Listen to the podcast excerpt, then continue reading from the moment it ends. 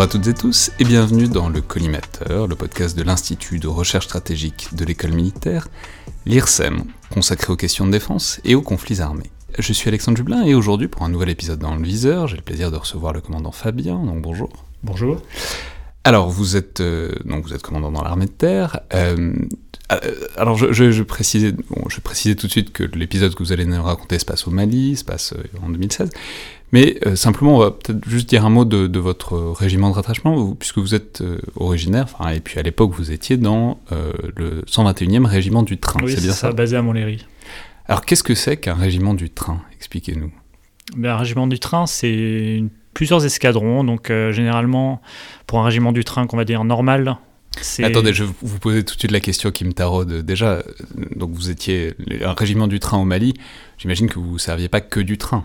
Euh, C'est-à-dire, c'est le régiment du train, ça n'est pas que la voie ferrée, c'est une manière de dire. Ah, mais même euh, jamais en fait, le, les spécialités voie ferrée, c'est pas du tout, euh, c'est pas du tout, enfin par un ou deux spécialistes, c'est pas du tout notre travail. Non, c'est plutôt l'organisation des convois logistiques, le, déploiement de zones de manutention et autres. Euh, Donc et... par train, on entend toute la logistique, tout le ravitaillement, tout le soutien, quoi. Voilà, en gros. Euh, au Mali, c'était principalement les convois logistiques. On était divisés en deux sous-groupements logistiques. Et à nous deux, nous avions la charge d'effectuer bah, les, les, convois logistiques euh, vers les différentes emprises françaises. Et alors, qu'est-ce que vous transportiez? Concrètement enfin, C'est-à-dire, est-ce que c'est euh, du matériel, de la nourriture? Est-ce que vous avez des... On transporte de tout. J'ai fait, plusieurs, euh, j'ai fait plusieurs transports dans différents pays. Euh, sans rentrer dans le détail, enfin euh, voilà, je suis parti Liban, Afghanistan, Mali, et j'ai transporté toujours des choses très différentes. Ça va du, ça va du courrier qu'on transportait en Afghanistan à l'eau beaucoup qu'on transporte au Mali, principalement. Et alors, juste, vous, c'est quel segment? Enfin, j'imagine bien que vous prenez pas le truc depuis la France. C'est-à-dire à quel moment, c'est quelle distance en fait vous, ce, ce que, ce dont vous vous chargez? Vous, c'est quoi? C'est des centaines de kilomètres? C'est des milliers de kilomètres? Est-ce que vous prenez le, le, les, la logistique en charge quand elle arrive dans le pays ou est-ce que vous procédez déjà même en amont? Ça, ça, commence où et ça s'arrête où, disons, le, travail d'un régiment du train? Bah écoutez, notre travail, euh, ça partait de la base de Gao jusqu'aux différentes emprises, donc euh, de Beibara, Kidal, Tessalit. Donc, euh, niveau des distances, c'est pas trop ça qui rentre en compte. Ce qui rentre surtout en compte, c'est l'état du terrain. Euh, quand, vous allez, euh, quand vous allez sur une route goudronnée, euh, vous allez évidemment dérouler, ça va aller très vite. Le Mali, c'est du traverser du désert, c'est vraiment c'est des ensablements, c'est en saison des pluies, c'est beaucoup de boue, c'est il n'y a jamais un convoi qui, qui, se, qui se passe nominalement. Ouais, donc c'est pas vraiment de la distance, c'est de la distance temps, quoi. Oui, c'est surtout de la distance temps. On pouvait, euh, bah, par exemple, sur le convoi dont on va parler, euh, sur le tout petit trajet euh, qui faisait Kidal à Bébara, on devait passer un jour, on y a mis trois. Ouais. Alors parlons-en peut-être. Donc c'était en, en 2016, en janvier 2016, c'est bien ça? Novembre 2016. Novembre 2016, pardon. donc au Mali, au sein de l'opération de l'opération Barkhane. Tout à fait. C'est alors déjà, première question, est-ce que vous savez ce que, ce que vous transportez le, le, le, au jour le jour? La plupart du temps, on sait en gros ce qu'on transporte. Mais euh, après. Mais parce que j'imagine, c'est tout bête, mais j'imagine que c'est pas exactement la même chose de transporter des munitions ou des. Non, non, on, ou... est, au, on est au courant bien sûr de si on a des, des transports dangereux ou autres. Et puis on, est, euh, on travaille main dans la main avec le SEA qui nous fournit des vecteurs qui transportent le carburant. Le donc SEA, on sait le service des essences des armées, enfin le, qui a maintenant changé de nom, mais. Euh, euh, mais donc, euh, ils nous fournissent des vecteurs pour transporter du carburant notamment, donc on sait qu'on a des matières sensibles dans chaque convoi. Donc là, en novembre 2016, il s'agissait de transporter donc quelque chose euh, de Gao à... Alors c'était, on, venait d'arriver sur Kidal, donc on était, pas, on était parti quelques jours auparavant entre, on avait fait entre Gao et Kidal, donc un trajet qui s'est passé sans, enfin avec toutes les péripéties habituelles de d'ensablement, de crevaison et tout ce qu'on peut, tout ce qu'on peut rencontrer sur la route. Et euh, là, donc, ma mission était de faire euh, le trajet entre Kidal et Abeibara pour euh, porter du, du, fret, principalement du ravitaillement en eau et du eau, nourriture et toutes ces, tout ce genre de choses. Donc, mais c'est, et essence. C'est tout bête, mais alors d'une part, on peut rappeler que c'est évidemment essentiel que les lignes logistiques, c'est la ligne de vie, spécialement quand on est dans des, dans des postes avancés comme ça. Enfin, c'est, c'est la logistique qui permet aux emprises françaises de survivre. Mais là, par exemple, pour le, c'est, c'est un convoi de combien ça, ça fait, C'est-à-dire, ça fait, c'est combien de camions C'est combien de véhicules Alors là, c'était ça... 56 véhicules. D'accord. Donc ça fait quoi? Ça fait un kilomètre? Ah bah ça, fait, ça fait beaucoup, puisqu'on essaie de maintenir avec les distances poussières euh, un assez grand un assez grand écart entre les véhicules, puisque vu la poussière que les, euh, que les véhicules font en roulant, on est obligé de se maintenir, à, se maintenir euh, derrière, donc euh, ça, va, ça va largement à plus de 500 mètres entre chaque véhicule. D'accord, donc ça fait, oui, ça fait un, un convoi de plusieurs dizaines de kilomètres, quoi. Oui, oui, enfin, plus, oui, oui, enfin, je ne saurais pas vous dire exactement, mais enfin, c'était, c'était très long, surtout avec les différences de vitesse des différents véhicules. Donc même si on s'adapte, il y a parfois des élongations énormes. Euh, et notamment, je sais que notre élément le plus en avant, qui était un, un PRI, euh, lui était un, PRI, c'est un, un peloton de recherche et d'investigation de mémoire. Et euh, donc c'était de l'infanterie qui, qui, était détachée pour nous, pour nous ouvrir la voie, ou de la cavalerie. Cavalerie, je crois, enfin bon, c'est loin dans ma mémoire. Euh, et donc eux, ils étaient, ils étaient euh, bah, notamment au moment où il y a eu euh, ce dont on va parler, ils étaient à 10 km devant. D'accord, bah, parce que évidemment, bon, précisément du fait que c'est si important et si vital pour les emprises françaises, évidemment c'est largement accompagné, sécurisé par des véhicules blindés, par, par des... Tout à fait, donc ce qu'il faut savoir c'est qu'en plus maintenant même nos véhicules de transport dits lourds sont armés, donc les PPLOG, porteurs polyvalents logistique terrestre. Donc ce sont des camions quoi Eux c'est des camions mais qui sont armés maintenant. En Afghanistan par exemple les camions n'étaient pas armés. Euh, ils sont armés et blindés. Euh, nous avons ensuite les, euh, les pelotons d'escorte, donc qui eux sont sous VAB et qui sont du train et qui ont pour donc, mission VAB, rappelons que c'est les véhicules de l'avant blindé. Et qui eux ont pour mission de nous de protéger en fait le, les vecteurs. Et, et de là on nous rajoute des éléments pour notre convoi. Donc par exemple on nous rajoute un FAC, un contrôleur aérien pour euh, gérer tout ce qui est troisième dimension. Euh, on nous ajoute des médecins. Donc euh, généralement, ils sont bah, détachés du service de santé, ils viennent avec nous. on nous détache des gens du SEA pour acheminer le carburant, comme je vous avais expliqué. et là, en l'occurrence, j'avais donc un PRI qui était venu, qui était venu avec moi en plus. des éclaireurs, en Des éclaireurs, tout à fait, pour faire une marche en avant, encore plus en avant que ma première patrouille. Euh, et euh, j'avais aussi des éléments euh, de guerre électronique dans, le, dans le convoi et de qu'on devait acheminer en fait jusqu'à ils, profitaient du convoi pour faire la navette entre Kidal et Abeibara. Donc de guerre électronique, c'est-à-dire des gens qui devaient... On avait des écoutes, de quoi faire des écoutes et de quoi faire de l'interception. Mais actifs donc dans le convoi Actifs dans le convoi. En fait, on les laisse faire leur travail euh, euh, enfin, on, les gère, euh, donc on leur dit où est-ce qu'on va, on dit comment s'arrêter, etc. Mais après, en bonne intelligence, on les laisse gérer et graviter autour pour faire leur travail en même temps et profiter de la mission pour remplir leur mission. Alors donc on voit bien ce qu'on voit, on voit maintenant à peu près à la fois ses dimensions et, sa structure. Alors racontez-nous peut-être ce qui s'est passé donc en, novembre 2016, donc au cours de ce qu'on voit entre Kidal et Beibara, c'est bien ça? Et à Beibara, oui. Eh bien, c'est simple, en fait, en, 10 minutes, euh, un IED plus une mine sur deux de mes véhicules, euh, une radio bloquée en émission permanente, donc perte de mon chef de convoi et de mon adjoint d'escorte. Alors, mon chef d'escorte et de mon adjoint d'escorte, pardon, puisque le chef de convoi c'était moi.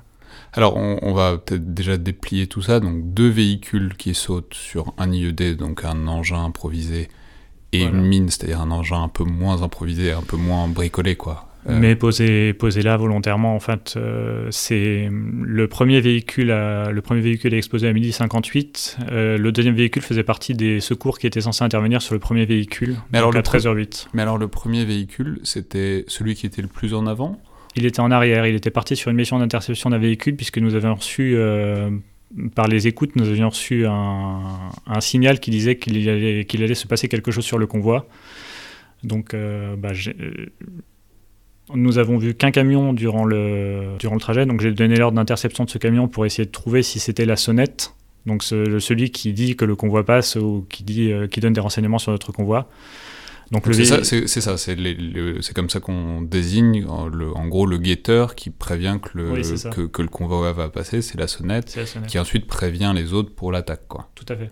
D'accord, donc là, il fallait, il fallait voir si le camion, le, seul truc aperçu, c'était pas cette fameuse sonnette. Tout à fait, pour essayer de, bah, de sécuriser notre route euh, et d'éviter tout danger. Et donc c'est sur le chemin vers cette sonnette que le premier véhicule a sauté C'est sur le chemin retour, en fait. Il a intercepté le véhicule, contrôlé les occupants, et sur le chemin retour, il a explosé euh, bah, tout le... La tour, elle a sauté, en fait. D'accord. Donc c'était quand même un, c'était un, un, VAB Oui, c'était un VAB. Donc quand même euh, un IED euh, très significatif pour, que, pour faire sauter un VAB. Euh, qu'est-ce que... Comment dire? C'était un trajet, c'était puisque on parlait du sable, etc., de l'enlisement, de toutes ces problématiques-là du Mali, c'était quand même une route ou c'était C'était une route à la malienne, c'était sur du sable.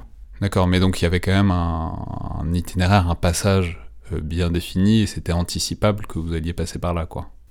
En fait, il y a plusieurs pistes euh, qu'on utilise et on essaie de varier le plus possible ce qu'on appelle les traces. On essaye de varier, donc sans trop rentrer dans les détails de tous les modes d'action euh, que nous faisons, mais on essaie de varier les itinéraires le plus possible, tout en restant sur les itinéraires définis comme les plus sûrs.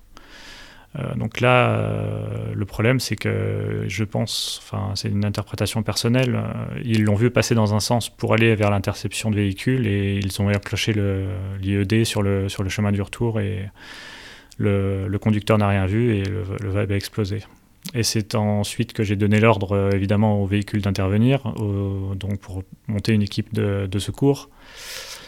Et c'est lors de cette équipe de secours que le deuxième véhicule a sauté sur une mine. Donc en 10 minutes, j'avais perdu mes deux véhicules et mes deux principaux interlocuteurs, puisque donc euh, sur un convoi, normalement, il y a le chef de convoi plus le chef d'escorte qui est en charge de toute la sécurité et son adjoint d'escorte qui, euh, qui le supplée s'il a, s'il a un problème. Et donc là, en fait, je me suis retrouvé à gérer chef de convoi plus chef d'escorte euh, en, bah, dans 10 minutes, puisque tout s'était, puisque tout, tout s'était passé très très vite. Et donc le véhicule le premier véhicule. Et, par ailleurs, reprenons simplement ce que vous avez dit tout à l'heure, le, radio bloqué, ça veut dire. c'est ce que j'allais vous dire, donc c'est-à-dire que les, procédures étaient. Enfin, je me souviens très bien de ces moments-là on entendait la panique dans, les, dans, les, dans, les, dans la voix du brigadier qui disait qu'il avait posé un, garrot, mais on n'arrivait pas à communiquer avec lui. Donc euh, j'ose à peine imaginer son état de panique à ce moment en venant de... Mais, mais donc rappelons simplement que c'est parce que c'est tout bête, mais c'est des VHF. Donc des VHF, quand on enclenche euh, son, son, bah, poste, ça, plus personne peut reprendre la main dessus. Donc il, il peut y avoir qu'un seul poste qui émet en même temps. Donc s'il y a un poste qui est bloqué en position de, parler, quoi, en fait toute la fréquence est bloquée, quoi. Voilà. Oui, j'aurais pas dit mieux. D'accord, donc vous vous retrouvez à suivre donc de loin, je sais pas à quelle distance c'était, mais quand même de loin euh, ce qui se passe. Le oui, parce que accident. Je suis resté avec le, convoi principal, moi. Le premier accident, le deuxième euh, accident, enfin la deuxième attaque. Euh, et pendant ce temps-là, c'est bête, mais vous stoppez le convoi ou il faut continuer d'avancer pour pas fournir prise, pour pas peut-être fournir une cible? Là, en fait, j'avais stoppé le convoi euh, pour éviter d'avoir une trop grosse élongation avec mon véhicule qui était parti intercepter le, camion. Donc j'avais stoppé le convoi. Donc on était censé faire un stop court. Lors du stop convoi, euh, le véhicule juste devant mon véhicule, je m'en souviens très bien, a fait un brusque mouvement arrière et venait de repérer un bidon euh, sur le côté avec deux fils qui sortaient du bidon. Euh, donc on avait une, euh, une alerte IED, donc, qui m'avait permis de faire revenir euh, le génie, parce que pour les 56 véhicules, on n'avait qu'un groupe génie, pardon. Donc génie potentiellement de démineurs. Euh, donc il y avait les équipes pour, euh, pour intervenir euh, sur ce cas, sur ce type de situation. Mais ils étaient avec le PRI, donc à 10 km devant. Donc quand j'ai donné l'ordre de revenir au génie juste avant que le premier véhicule saute, donc il était déjà en route quand, quand nous avons sauté, mais ça a quand même mis pas mal de temps pour le venir. Donc sachant qu'au pire de la situation, euh, je me retrouve avec deux IED avérés et trois suspicions d'IED sur l'ensemble du convoi. Donc tout mon convoi a été fixé. Et cette fixation, elle a duré, on, a réussi à se dégager euh, et à rentrer en BOAT, qu'à 20, à fermer la BOAT qu'à 21h. Donc ça, il était quelle heure Ah oui, il était 12h et quelques. 12h58 le premier. Euh, le D'accord, donc ça a, pris quand même, ça a pris quand même 8 heures pour, pour tout. Pour dégager tout le convoi et les mettre en sécurité sur une, sur une base opérationnelle avancée. Alors parlons peut-être, enfin, il y, a eu combien de victimes euh? En tout, il y a eu, donc on comprend vite euh, par les comptes rendus qu'on entend du brigadier euh, quand il dit qu'il pose un garrot, euh, pose un garrot, on comprend qu'il y, a, hémorragie. On, comprend que c'est un blessé, que c'est un blessé alpha, donc les plus graves. ensuite, on attend que le médecin aille sur zone pour nous catégoriser les blessés, mais en tout, on a eu un alpha, un bravo, et en tout, puisqu'on a eu des traumas sonores et des petites contusions, on a eu 7 Charlie. Donc euh, deux véhicules de moins pour mon convoi et euh, bah, deux équipages de moins euh, à, utiliser. Et il y a l'alpha en question s'en est, est sorti? Non, malheureusement, il est décédé des suites de ses blessures après son transport à l'hôpital. Donc il a été évacué par hélicoptère mais il n'a pas, il n'a pas survécu. Donc, euh, c'est posé le deuxième problème. J'avais déjà réfléchi. alors, juste, non, mais restons encore euh, juste un moment sur ce truc-là, c'est-à-dire donc deux véhicules euh, hors, hors d'état d'agir, disons, à l'écart du convoi, des d'autres véhicules qui sont de l'autre côté en plus. Donc à ce moment-là, qu'est-ce qu'on fait? On envoie encore d'autres véhicules pour récupérer les équipages des deux véhicules accidentés tout en maintenant la sécurité du convoi. Donc on est obligé de, faire des équipes puisqu'il faut, on ne laisse rien derrière. Donc euh, outre, euh, euh, les éléments de dépannage qu'on envoie pour récupérer les véhicules et les monter sur, sur plateau, on, envoie aussi le gendarme pour constater, pour constater les choses, puisque nous avons un gendarme dans chaque, dans chaque convoi logistique. Euh, là, on avait envoyé toute l'équipe SAN, donc c'est-à-dire que l'infirmière qui était dans un autre véhicule, euh, plus la médecin qui était dans son propre véhicule, euh, était parti, était parti et, ils ont été obligés de se déplacer de pôle en pôle en allant d'abord du plus grave au moins grave. Et pareil pour l'équipe génie, j'ai dû prioriser l'équipe génie et lui donner l'ordre de faire d'abord tout ce qui concernait le véhicule le plus touché, puis le véhicule le moins touché, et ensuite de lever seulement les suspicions de les suspicions d'IED qui touchaient trois de mes véhicules sur le convoi. Donc ça a pris euh, plusieurs heures, euh, donc évacuation hélico, évacuation, euh, enfin les autres vous les ramenez dans le convoi autant que possible. Vous repartez, vous arrivez donc le soir sur une base avancée. Et comment dire, qu'est-ce qui se, qu'est-ce qui se passe à ce moment-là? C'est-à-dire comment est-ce que, on clôture une journée comme ça, parce que j'imagine que ça se clôture jamais vraiment, mais comment, euh, voilà, une fois que tout est sécurisé, qu'on est arrivé, qu'on a pu s'arrêter, quoi, euh, littéralement, euh, qu'est-ce qu'on fait? Bah, on fait ce qu'on a fait sur toutes les autres journées, sur toutes les BOAT. Donc, on, déjà, on met en sécurité tout le monde, ça c'est le plus important. Ensuite, il s'occupe des véhicules.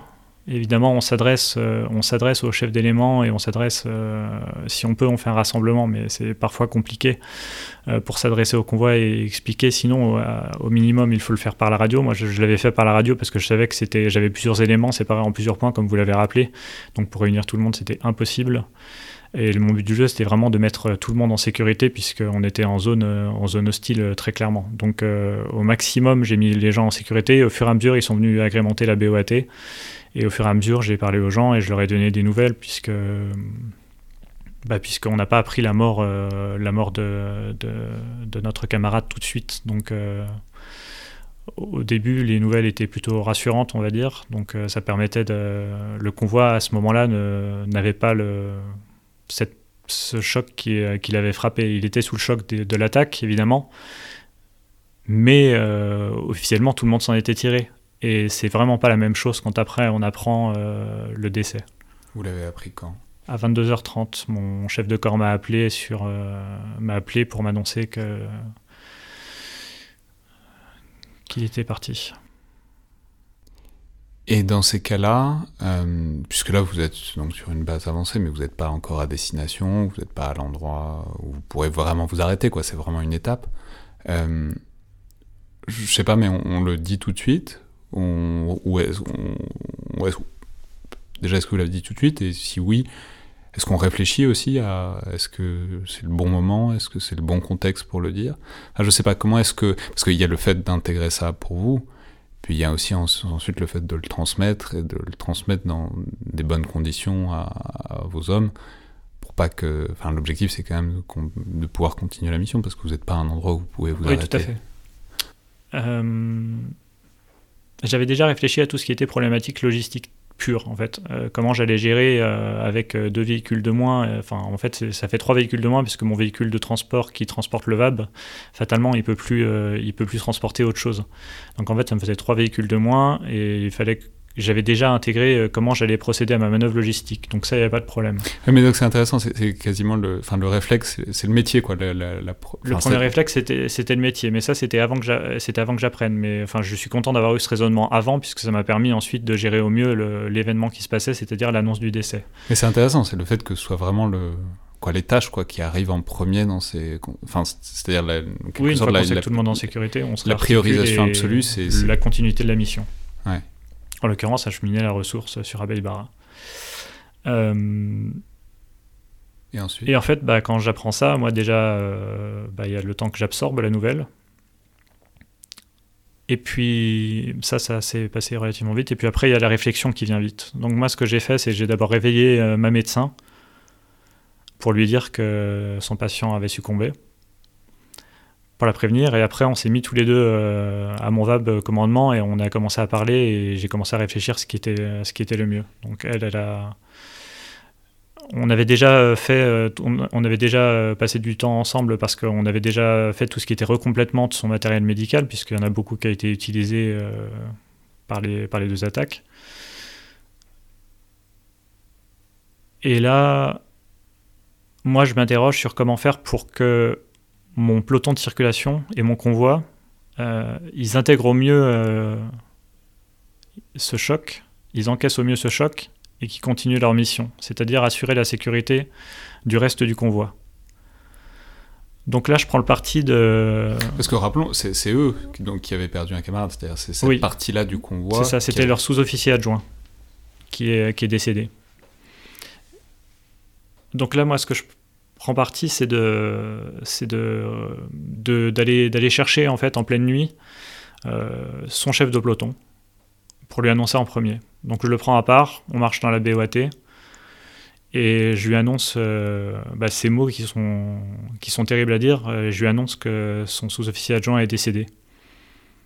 Et là, bah, c'est le choc. On ne sait pas comment les gens réagissent en fait. Il y a des gens qui encaissent bien les nouvelles, il y a des gens qui encaissent vraiment mal les nouvelles. Là, c'était de la sidération que j'ai vue dans ses yeux. Il s'y attendait pas du tout.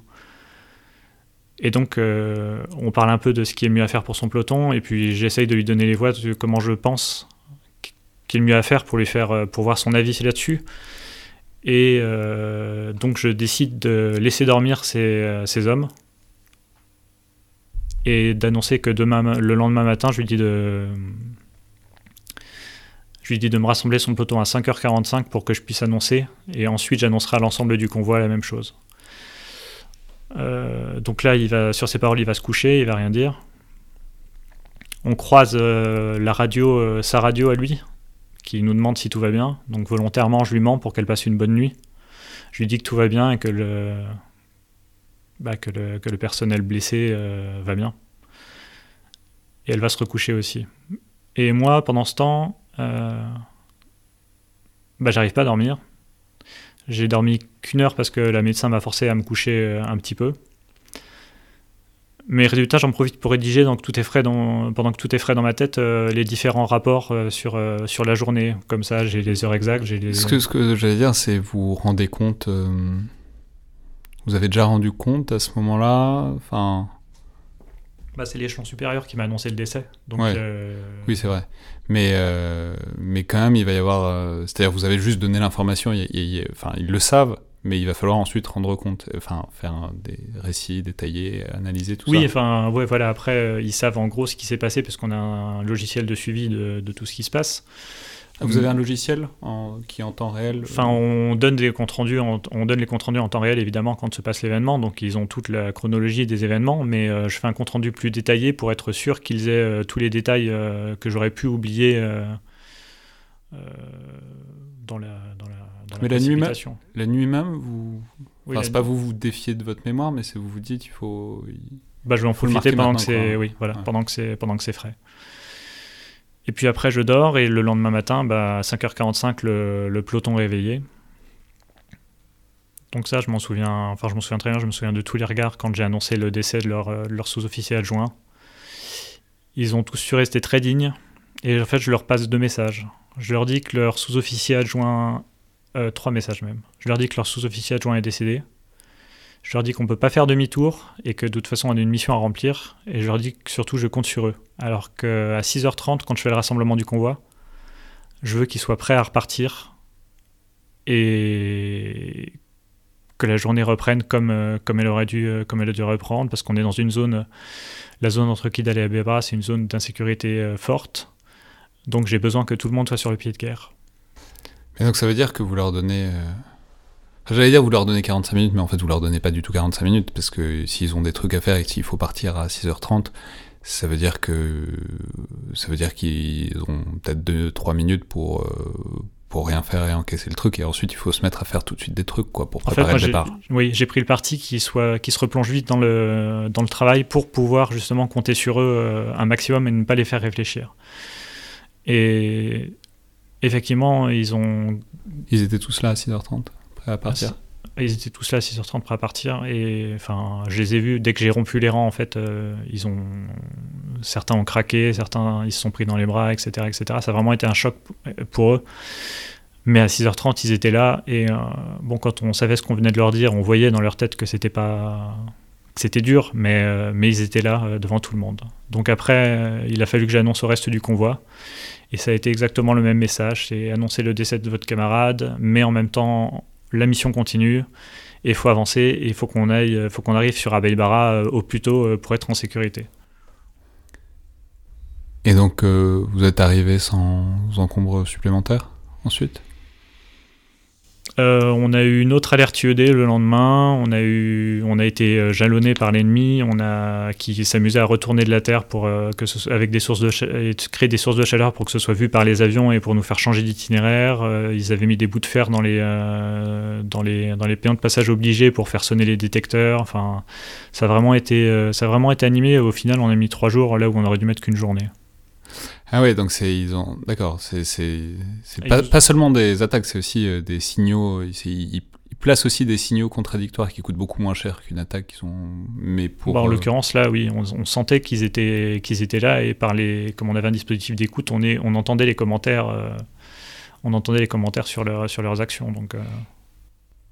Et les, attaques, ça a jamais été une vraie. Enfin, c'est des vraies attaques, pardon. C'est pas, pas, ce que je veux dire, mais ça, ça a jamais été. Vous avez jamais vu l'ennemi, il n'y a jamais eu d'attaque. Euh, il n'y a jamais eu d'embuscade, il n'y a jamais eu de type qui voulait prendre le. Enfin, vous attaquer directement, quoi. Non, c'est de l'attaque indirecte. C'est l'IED, c'est euh, quelqu'un, n'importe qui qui pose la batterie, qui enclenche l'IED, et puis, euh, et puis voilà, ça fait les dégâts, ça fait les dégâts qu'on sait.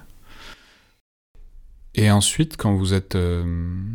Donc vous êtes arrivé trois jours plus tard, enfin pas tout à fait trois jours plus tard, mais et euh, à ce moment-là, quoi, vous, vous restez combien de temps? Vous repartez tout de suite? On avait un jour de relâche et après on repartait dans le sens inverse. C'est-à-dire, à ce moment-là, quand vous arrivez là, vous, vous dites c'est quand qu'on va, qu'on va pouvoir prendre le temps, quoi? Bah, C'était quoi la, fin quoi, de, de, l'épisode pour vous dans votre tête? bah, En tout cas, c'était pas là. La, la vraie fin de l'épisode, c'est en fait, dans ma tête, j'ai réfléchi très vite et je me suis, je me suis aperçu qu'on aurait plusieurs problématiques. Euh, notamment la problématique de la levée du corps qui ne pouvait pas avoir lieu. Et donc ses camarades ne pourraient pas dire au revoir à, euh, Parce qu'il avait déjà été décédé, puisque lui, évidemment, euh, la cérémonie se ferait pendant que nous sommes encore sur le terrain. Donc, alors donc déjà, le plus important, c'est de contrôler que tout le monde va bien. Donc je profite de ce petit temps de repos on va dire, où il y a, le peloton de circulation est, à, est au repos pendant que le peloton de transport travaille et charge et décharge les, différents conteneurs. Euh, je, profite pour, euh, je profite beaucoup pour parler aux gens. Euh, donc là, je suis aidé par ma médecin qui parle aussi aux gens. Qui... Et puis, on a eu de la chance, on avait une psychiatre sur zone qui était venue parce qu'ils avaient eu une attaque à auparavant sur Abeibara, donc qui était là et qui a parlé aussi aux gens pour savoir s'ils allaient bien on s'est vite rendu. Et, ça allait, ouais. Bah, c'est-à-dire, il y a pas, ça dépend. Il y, y, avait, il y avait eu des surprises. Par exemple, quelqu'un qui ne supportait vraiment pas, qui, qui avait vraiment du mal, c'était un de, un de mes équipiers euh, qui transportait la carcasse du véhicule euh, du, du, décédé. Et en fait, lui, il, il, supportait très mal le fait de transporter le véhicule du décédé. Et ça a été un point d'intention. Et après, il y a évidemment tous ceux qui avaient été victimes de l'attaque. On a dû en rapatrier euh, certains par hélicoptère parce qu'ils ne pouvaient plus continuer la mission. De toute façon, ils voulaient on- pas faire le trajet. Ils voulaient clairement pas faire le trajet retour par De toute la façon, on peut rappeler que c'est la politique euh, systématique. Dès qu'il y a une attaque, dès, a- dès que quelqu'un est blessé, on le rapatrie automatiquement en France. Oui, oui, c'est- tout à fait. Mais la question, c'était à quelle temporalité on les rapatrierait, quoi. Oui, et puis là, euh, il y a plusieurs. euh, comme c'était des, des légers, et puis c'était déjà sous le choc. Enfin, ils avaient clairement. Ils, euh, ils ne se sentaient pas clairement de faire le trajet par la route et de, possiblement revivre ce qu'ils avaient vécu. Donc, on a pris le parti de les mettre, euh, de les faire rentrer sur Gao directement. Euh, après, il y a une partie qui fera, tout le trajet avec nous quand même. Je les avais répartis dans d'autres véhicules, notamment le chef d'escorte que je prenais dans mon véhicule, ce qui fait que dès qu'il avait un moment de faiblesse, je prenais la main en fait sur, ces, sur ces hommes. En fait, j'ai- maintenu la double fonction chef de convoi, chef d'escorte pendant tout le trajet, jusqu'à ce qu'ils soient en mesure de reprendre sa mission et qu'ils me reprennent, euh, ils reprennent la main. Et dans ce cas, j'ai repris ma place de chef de convoi et lui sa place de chef d'escorte. C'était ça, ça a pu ne se passer qu'à Kidal, ça. Mais donc ça Donc, fait, ça fait euh, Plusieurs jours après. plusieurs jours où quoi. Enfin, c'est littéralement vous serrez les dents. Faut, tout le monde serre les dents, quoi. Oui, c'est ça. Il faut que tout le monde serre les dents. Et après, euh, j'ai essayé de, de maintenir, euh, de maintenir la, la cohésion, évidemment. Euh, de maintenir tout le monde la tête dans le guidon pour qu'il n'ait pas trop le temps de réfléchir et de penser à tous les détails. Et puis, euh, enfin voilà, il y a des, il y a des choses à faire. J'ai pris sur moi de les faire. Par exemple, euh, récupérer les affaires du mort pour les renvoyer, pour les renvoyer à Gao. Euh, bah, j'ai pas demandé à, j'ai pas demandé aux gens de la circulation de le faire, j'ai pas demandé à un de mes hommes de le faire. J'aurais dit bah c'est bon, c'est moi qui, c'est moi qui vais monter dans le VAB, c'est moi qui vais monter dans le dans le VAB. Enfin, je m'en souviens très bien, le VAB était, était plein de sang. Euh, et c'est moi qui récupérais toutes les affaires du mort avec un, brigadier chef qui lui était volontaire pour, faire. Et on les a donnés aux gendarmes pour qu'ils puissent les refaire partir par hélicoptère pour les rapatrier à Gao. Ouais, c'est ouais, mais c'est. Enfin, dans les c'est dans les détails que ça se niche, je crois. Dans les dans les micro moments, quoi. Oui, et puis c'est, enfin, j'ai essayé de les, j'ai essayé de les préserver un maximum pour qu'ils puissent remplir leur mission, et j'ai, j'ai tout pris, euh, j'ai pris un maximum de ce que je pouvais euh, prendre sur moi. Et ensuite, quand vous- donc vous avez fait le retour, qui j'espère s'est mieux passé. euh, Oui, un peu mieux. Et une fois arrivé à Kidal, euh, À Kidal, en fait, on a passé, on a passé 2-3 heures à Kidal. C'est pareil, on n'a pas laissé le temps aux gens de repartir. On a récupéré notre chef de corps qui était monté à Kidal pour euh, faire la dernière partie du trajet avec nous, c'est-à-dire, Kidal-Gao. Euh, donc on a récupéré les gens qu'on devait récupérer, puis on avait laissé des gens en base arrière pour préparer le trajet retour, donc on récupère tout le monde, et puis en fait même pas une matinée, on arrive à, Kidal, on laisse les véhicules, on reprend les véhicules, on repart. euh, le but du jeu c'était de repartir vite et de repartir vite vers Gao, donc c'est ce qu'on a fait. Et donc c'est à Gao, quoi, 3-4 jours après Oui, c'est là, là que c'est desserrez les dents. C'est là qu'on desserre les dents. Et je me souviens, et je me souviendrai toujours de, de l'état de mes hommes quand on a passé les portes de Gao. À partir du moment où ils se sont sentis en sécurité, ils ont, ils ont tous relâché. Ils ont tous relâché et Et c'était bien ou pas de... Enfin, à la fois de relâcher et comment ils ont relâché à ce moment-là?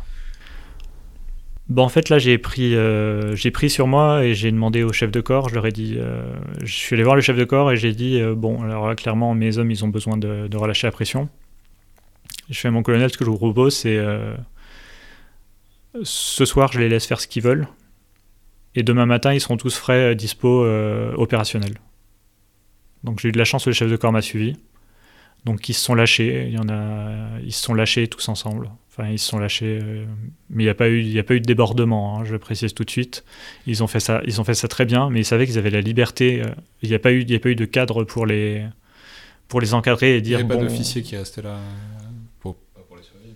Non, non, voilà, Enfin, c'est ça. C'était les, les chefs de groupe sont restés avec leur groupe. Ils ont, euh, ils ont, ils ont fait tout ce qu'ils avaient à faire en travail en premier, et après euh, pour la soirée, ils ont été, pour la plupart, ils ont été, ils ont été boire une bière, et, euh, et puis il y en a certains qui sont couchés tôt, il y en a certains qui n'ont pas réussi à dormir. Mais ce qui est sûr, c'est qu'ils étaient tous le lendemain matin opérationnels et, et prêts. Après, moi, j'ai demandé. euh, Non, mais c'est ça, et du coup, c'est le, le- le chapitre suivant, c'était quand? C'est-à-dire, vous, on a laissé une semaine de relâche. Euh, et euh, dans la semaine de relâche, on a fait. euh, heureusement, on avait l'aumônier avec nous quand, quand tout s'est passé. Donc, C'était particulièrement important, ça, d'avoir l'aumônier? Alors en l'occurrence, c'était surtout pratique. donc c'était important pour certains, mais c'était surtout pratique. parce que résultat, il a vu ce qui se passait, et il a pu organiser, mettre en place une messe pour ceux qui le désiraient au retour. Donc euh, le chef de corps a mis en place une cérémonie pour qu'on puisse dire au revoir et le chef de et l'aumônier a mis en place une messe pour qu'on puisse dire au revoir. Et, voilà, enfin c'était dans le processus pour les gens pour réussir à dire au revoir à quelqu'un qui était parti sans, sans qu'il le voie. Ça a été important et ça a permis que le reste du, euh, que le reste du mandat se passe, se passe pour le mieux. Parce qu'après, il a fallu gérer l'histoire du remplacement, puisqu'évidemment, on ne pouvait pas rester sans sous-officier adjoint. Euh, Et vous, vous, avez gardé le même, euh, la même escorte? On a gardé la même escorte, ils sont restés, on en a rapatrié, euh, on en a rapatrié. Je veux dire, c'est pas, c'est pas tournant quoi, c'est pas, c'est pas des fois vous avez. Ah non, moi dans mon, dans mon sous-groupement logistique, j'avais qu'un peloton d'escorte, donc c'est, on a fait tout le mandat tous ensemble, on est reparti ensuite. Et bah après, ce que j'ai fait, c'est que j'ai essayé de serrer la cohésion au maximum dans, dans l'unité, donc ça passe par, ça passe par des Enfin, ça passe par des, petits, euh, des petits jeux cohèses, euh, des petits jeux cohèses pendant le mandat, ça passe par des, euh, beaucoup de dialogues qui voient qui sont l'écoute du commandant d'unité et, que, enfin voilà, montrer qu'on est là pour eux, etc. Et ça a duré combien de temps la fin du mandat? Quatre mois et demi le mandat. et là, c'était mon premier convoi D'accord. Et après, quand vous rentrez, c'est bête, hein, vous n'êtes pas obligé de me répondre, mais vous avez vu la famille? Oui, j'ai vu, euh, j'ai vu et je suis toujours en contact avec le père, de, le père du, du, décédé. Je suis toujours en contact avec celui qui avait été rapatrié, euh, le conducteur. Euh, je suis toujours en contact avec mes principaux cadres du mandat. Enfin, on est, on est restés tous très soudés. Ça crée une cohésion ça crée, ça crée des liens. Durable, quoi. Ça crée des liens, ça c'est sûr. Et, euh, et, enfin encore maintenant, je contrôle qu'ils, enfin je contrôle pas, c'est plus plus ce mot-là, mais je m'assure qu'ils vont qu'ils vont bien. Et je sais que par exemple chaque année au 4 novembre, on s'écrit tous pour euh, pour raconter les nouvelles. Et je sais que j'écris beaucoup dans l'année à certains euh, qui à certains on est 2, 3, 4 à s'écrire tout le temps. Et puis ça permet de voir ce que les, ce que les gens sont devenus, parce qu'après, euh, il le, la phase du retour est, quand même très compliquée. On passe, de, on passe rapidement euh, à une vie euh, qu'on appelle normale, et, il faut vérifier que tout le monde supporte bien ce, ce, ce passage. C'est particulièrement compliqué dans ce cas-là, vous pensez? Le SAS fait beaucoup de bien. Alors le SAS, on va peut-être euh, en dire un mot parce que c'est un, un, truc que les gens connaissent. À titre personnel, en tout cas. mais c'est un truc qu'on connaît très peu de l'extérieur. Donc j'ai appris moi-même l'existence il n'y a pas si longtemps. C'est le fait que vous rentrez pas, vous rentrez pas directement. Non, pas directement. Vous allez euh, quelque part, euh, soit bronzer, soit soit pas, mais enfin en tout cas vous allez dans un tiers lieu qui soit pas qui soit pas l'OPEX et qui soit pas la France. Tout à fait ce qui permet de... Alors tout le monde n'est pas d'accord, il y a certains qui trouvent ça superflu. Euh, moi personnellement, je trouve que c'est utile. J'avais déjà connu ça pour l'Afghanistan.